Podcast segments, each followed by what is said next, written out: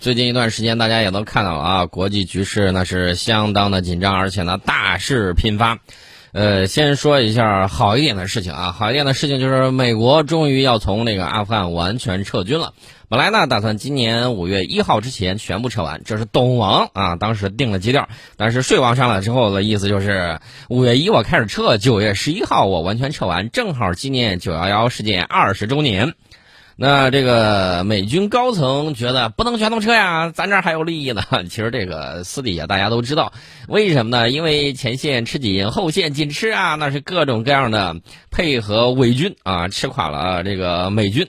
这种情况大家也都看到了，上万亿的绿条子往上一扔，二十年了什么也没有弄成，啊，但是肥了从上到下一大票人，这种利益让人家吃的这个。脑满肠肥，你忽然一下把人家给断队了，人家当然不乐意了。所以说，美军高层呢有很多人都反对啊，咱别完全撤。当然，理由冠冕堂皇，说你撤了之后，咱就失去稳定了，阿富汗就完蛋了。然后各种各样，大家也看到了啊，他支持阿富汗的这个政府军呢，跟这个塔利班呢打的你来我往，但是塔利班好像隐隐的在占上风，而且呢，这是在美军的支持之下。大家回顾一下，二十年前。二十年前的时候，美国说：“哎呀，这个邓叔把我这个塔给炸了，炸了之后怎么办呢？我得满世界的去询问他去。当然了，打击恐怖主义是他一个幌子啊，你不能说他不打，他真打了，真打了反恐战争，真打了反恐战争。但是为什么他长期赖在阿富汗不走呢？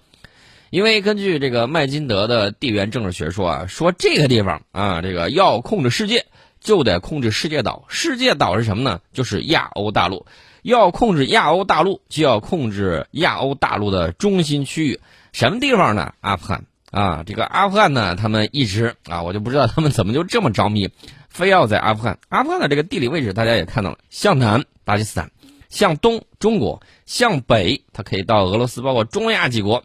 所以说呢，向西它简直是枢纽啊！这个旋转门呢很有意思，又被称作帝国坟场。这个帝国坟场什么概念呢？就是大英帝国当年屁颠屁颠的跑去了，铩羽而归。呃，苏联解体之前，它成为压倒苏联解体之前的最后一根稻草。这是这个美国呢，又一猛子扎进去了啊！进去之后，果然得出了一个结论：阿富汗这个地方，呃，绝对是帝国坟场，绝非浪得虚名。所以说呢，他们折腾来折腾去，也没有搞成什么事儿啊！没搞成什么事儿的时候呢？当然，他就要扶植阿富汗的政府军啊！但是大家也知道啊，美国这个培训呢也好啊，给武器装备也罢呢，其实效果不咋好。因为大家也看到网上视频了，他训练出来那个效果，那简直是非常的糟糕。他当时打阿富汗战争，一方面呢是要打击这个基地组织，另外一方面要打击塔利班。为啥呢？他说这个塔利班包庇基地组织，所以说呢就一股脑打过去了。马上去了之后，大家会看到啊，美国的反恐战争。打到最后是恐怖组织越来越多，恐怖人员层出不穷，摁下葫芦起了瓢啊！这个把塔利班打了之后，大家又看到了在这个中东地区恐怖主义在肆虐啊！我们也看到了之前在叙利亚战争之中放出了一个猛兽啊，这个怪兽呢就是 IS，这个美国呢又一通打啊，反正是这个摁下葫芦起了瓢这个事儿不好弄啊，不好弄怎么办呢？从国家战略来看，在这儿。再待个十年二十年，待一百年，估计阿富汗这块儿除了能够享受啊美式民主带来的这种路边炸弹之外，什么也得不到。那么美国，美国想我在这儿再待下去的话，估计再不抽身，这个帝国坟场真有可能把我后脚埋葬。但是大家，我提醒大家一下啊，苏联从阿富汗撤军之后出了什么事儿？美国从阿富汗撤军之后会出什么事儿？我不清楚啊，咱们可以看一看啊。只是这个花摇他一下，但是大家要注意，这个拜登执意从阿富汗完全撤军，那是有原因的啊。所以说，美国现在依然还有战略纠偏的这种可能性，还有这样的能力。等到什么时候他战略他纠偏不了，那不好意思，这个事儿他可能就玩不下去了啊。这个大家先不要急。这个在美国打过呃，不是在美国打过仗，是在阿富汗打过仗的美国国防部长国防部长奥斯汀呢，也反对完全撤军。他警告拜登说：“撤出所有美军将使阿富汗失去稳定。”美国中央司令部司令麦肯齐、美国参谋长联席会议主席马克·米利、驻阿富汗北约部队指挥官奥斯汀·米勒都建议在阿富汗保留两千五百人的军队，同时通过外交努力达成和平协定。呃，美国高级将领一水儿的反对，但是拜登不为所动啊，而是自己决定就是要撤军。呃，美军的防长奥斯汀和参谋长联席会议主席米利呢，是在四月六号参加美国总统每日情报简报的时候，才首次得知拜登已经决定撤军。呃，这个俩人就问拜登啊，说你做好决定了吗？拜登回答是：是的啊，这已经做好决定了。其实呢，我倒是希望他多去。在战争泥潭里头，最好打几个滚，那是最好的。看哪块地方他怎么着，去折腾一下啊。然后呢，拔不出来腿了之后，估计就啊，估计 大家就知道，在肉眼可见的这个范围之内，它的这个国力就会衰落。但是呢，大家就不要考虑这种可能性了。人家既然决定拔腿走了，咱也就不要说了。我告诉大家一个事儿啊，这个去年呢有一个新闻，什么新闻呢？毒品十七年增长了五十倍。伊朗曝光，阿富汗成了美军罂粟种植基地啊！你想想，他去带给人家都是什么呀？这些都是大生意啊，军火、毒品，这都是暴利非常高的啊，没有一个合法的啊。那难怪美军高层要反对撤军啊！所以大家就明白了吧？这个都是大生意啊，除了油、除了矿什么之类的，盗掘别人国家的这个财产呢。至于说他这个撤军啊，撤就撤吧，也就这个样子。反正阿富汗的这个现代化进程呢，不断的被打破。我只是提醒大家一下，注意帝国坟场，任何一个国家没事儿不要去尝试。哪个帝国如果觉得脑子发昏，然后非要去尝试的话，那你大概率可以判断，接下来呢十年他肯定不会特别好过。这是美国从阿富汗撤军的这个情况。然后呢，还有一个大事儿，什么大事儿呢？大家看到啊，俄罗斯最近正在遭到多条战线的围攻，这个美国对俄罗斯的打压呢，近来是在变本加厉啊。拜登政府纠结各路盟友，在多条火线对俄罗斯展开了围攻，首当其冲的啊，不是说首当其冲啊，而是担任先锋的啊，当舔狗的有一波，原来的一些中东欧国家。哎，有人会说，你看这个当年这都是苏联的小弟啊，怎么现在就变成这个样子？当你有实力的时候，他当们当然他们都一个个都是小弟；当你实力不足的时候，他当然会被域外的有一些大国所利用，这个很正常啊，这个很正常，大家也就不要担心啊。咱们这个周边的那个情况，只要做好自家的事儿，把自己实力建设足，那么你会看到强悍盛唐时代再次到来。如果说你积贫积弱啊，比如说像那个晚清的时候啊，你错过了这个大航海时代，你又错过了科技发展的这个时代。你的这个军火装备又不如人家，那形成了巨大的代差之后，你只能被别人吊着打。不是说我们不勇敢，不能说我们这个不反抗，而是说这个巨大的技术代差给我们上了很清醒的一课啊！什么一课呢？就是落后就要挨打，全方位的啊！不管是社会科学、人文科学，还是我们讲到的这个自然科学，哪一样都不能落后。这是我们给大家讲的这么一个情况。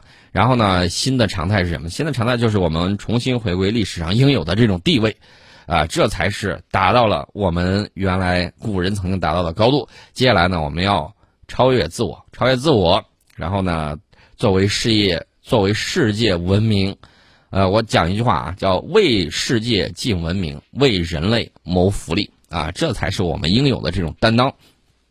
那么，我们再转回头说回这个俄罗斯，大家可以看。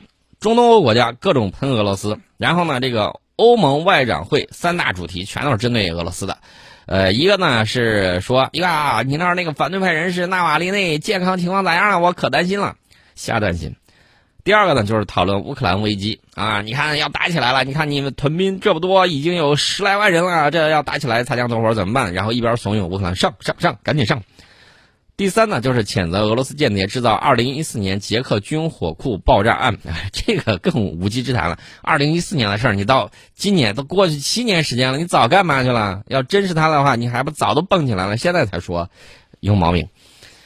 所以大家可以看到啊，这个一方面呢，他在打这个舆论围攻；还有一方面呢，就是外交各种驱逐，打外交战，你驱逐我的，我驱逐你的，就各种各样的这个情况。那到底会怎么样呢？俄罗斯说：“纳瓦利内，呃，纳瓦利内好着呢，没死啊。这个你们不要瞎胡说。这是一方面，还有呢，就是对欧盟，他对欧盟呢，主要是去跟这个法国谈，去跟德国谈。这俩家伙呢，也是这个见着怂人搂不住火呀，意思就是我能多占点便宜就多占点便宜。这是被西方炒作的这个反俄话题啊。这个在十九号的时候，我们看到俄罗斯总统新闻秘书佩斯科夫说，克里姆林宫无论如何也不会接受美国官员的威胁，我们不接受其他国家代表以任何方式发表的此类事件。啊，此类事件的这种声明，俄罗斯呢驱逐了捷克二十名外交官。这个捷克现在疫情依然非常严重啊，这个死亡率居世界前列。疫情爆发以来，已经更换了四位卫生部长。呃，咱们呢历来都是大国，这个不管是当年积贫积弱的时候，还是这个盛唐的时候，我们都是大国啊。所以说呢，我们的这个眼界，你不能理解这种小国寡民他这种想法，人口没多少，几百万。跟咱们这儿一个大城市差不多，然后呢，人口上千万，跟咱们这儿一个这个特大型城市差不多。所以说呢，它像咱们那种，像河南、四川那种人口动辄啊，差不多就是一亿左右的这种，你跟他一比，他们那儿简直就是小不点儿啊，没有办法。他的这个想法各个方面，他有的时候他就得考虑如何在大国夹缝之中生存。所以呢，你看他倒来倒去，跟墙头草一样。实属无奈啊，也有的时候呢是迫不得已啊。这个在春秋的时候，我们已经看到有很多的这个例证啊。大家如果想研究国际关系，其实有一本很好的一个实例书啊。这个书其实很好看的，《东周列国志》啊，像讲故事一样，每天你可以看一看。然后呢，大家要注意，人性这几千年来其实变化不是特别大。所以说呢，你看到古代的这种啊纵横捭阖，那你可以现在看到现在的合纵连横。所以说呢，这个事情是很有意思的。为啥大家喜欢听咱们在这儿唠呢？原因是这个东西跟我们的这种见闻呢，它有异曲同工之妙。所以说呢，大家在品读这个的时候，回想一下历史上曾经发生的事情，发现真的历史是螺旋上升式发展。有的时候似曾相识燕归来，有的时候无可奈何花落去。这是我们讲到的现在的这个情况。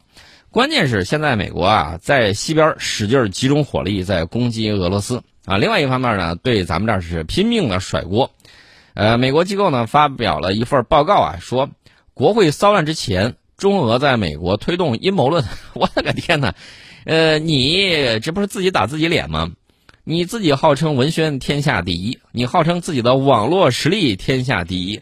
然后你怎么就在那儿推行了阴谋论呢？阴谋论是你们反智主义造出的这种恶果，玩儿这种快乐教育，然后呢把底下底层都忽悠傻了，然后你好统治。你这个时候说我们在推动阴谋论，那我想问一下，董王带着那票人号召那票人进京擒王的时候，你们怎么就把这个现任总统，当时还是时任现任总统啊，怎么就让他发不了声音了？这是言论自由吗？这是独立？民主吗？好像都不是吧，也不是这个共和啊，对吧？你共和你得让人家说话呀，你咔嚓一下把人家话筒给掐了，这算咋回事？所以说呢，自己搞的阴谋论啊，他看谁他都觉得像搞阴谋论的，这就是典型的质子以邻啊，这个是典型的这么一个表现，自己心里坦荡荡，不要疑神疑鬼，一出什么事儿全都指责你的邻居怎么怎么样。还不就是你干坏事干多了，一旦自己家里头出了点事儿，马上就认为是别人按照你的手法对你这么干了，以其人之道还治其人之身，啊，不要这么想啊，这个应该阳光一点啊，幽默一点。四十年代那个美国为什么不见了？那个时候还能那个说说这个幽默的话，还能这个聊一聊。但是现在呢，你看一看，就感觉像那个油腻。中年大叔啊，这个满心思都是觉得，哎呦，这个周边这个情况怎么回事呢？是不是这个要对我怎么样啊？是不是要动我的宝座呀？啊，不要这种想法，这种想法时间长的时候没有什么意义的啊。然后他讲的那些证据，你既然这么说，要拿出证据来啊，不要拿不出来证据就光靠编，编是没有用的。另外呢，我再说一个，说一个谁呢？说这个有一个小国，荷兰啊，海沙马车夫。荷兰媒体最近一段跳的也很高，拿出了隐藏十年的秘密报告，炒作华为窃听，呃，这个这个窃听要加引号啊。荷兰皇家电信移动网络被当事机构狠狠的打脸，当事机构说你胡说啊，根本就没有这个事儿。荷兰这个报纸呢叫《人民报》，我不知道你到底代表哪边的人民啊？这个他在那儿胡说八道，然后说这个包括荷兰前首相巴尔科嫩德的这个电话通话记录啊什么之类。当事机构，人家就说了，你这纯粹是胡说八道啊，这个荷兰国家通讯社就说了，呃，承认凯捷公司评估报告的存在，但没有任何一家供应商在未经允许的情况下进入本公司网络系统。在最近这些年，也并未发现我们客户的数据可能被华为集团盗用或者是被窃听。呃，华为荷兰分公司首席运营官冯艾克在十八号的时候也否认了这一指控。大家看到没有？西方国家的这个媒体充满了这个舆论战、阴谋论的这种氛围。不是编故事，就是捕风捉影、瞎胡说。等到你对他进行反击的时候，人家又开始一看此路不通，再行下一条路，继续对你进行抹黑。大家千万不要生气，生气你就上了他的当了。为啥呢？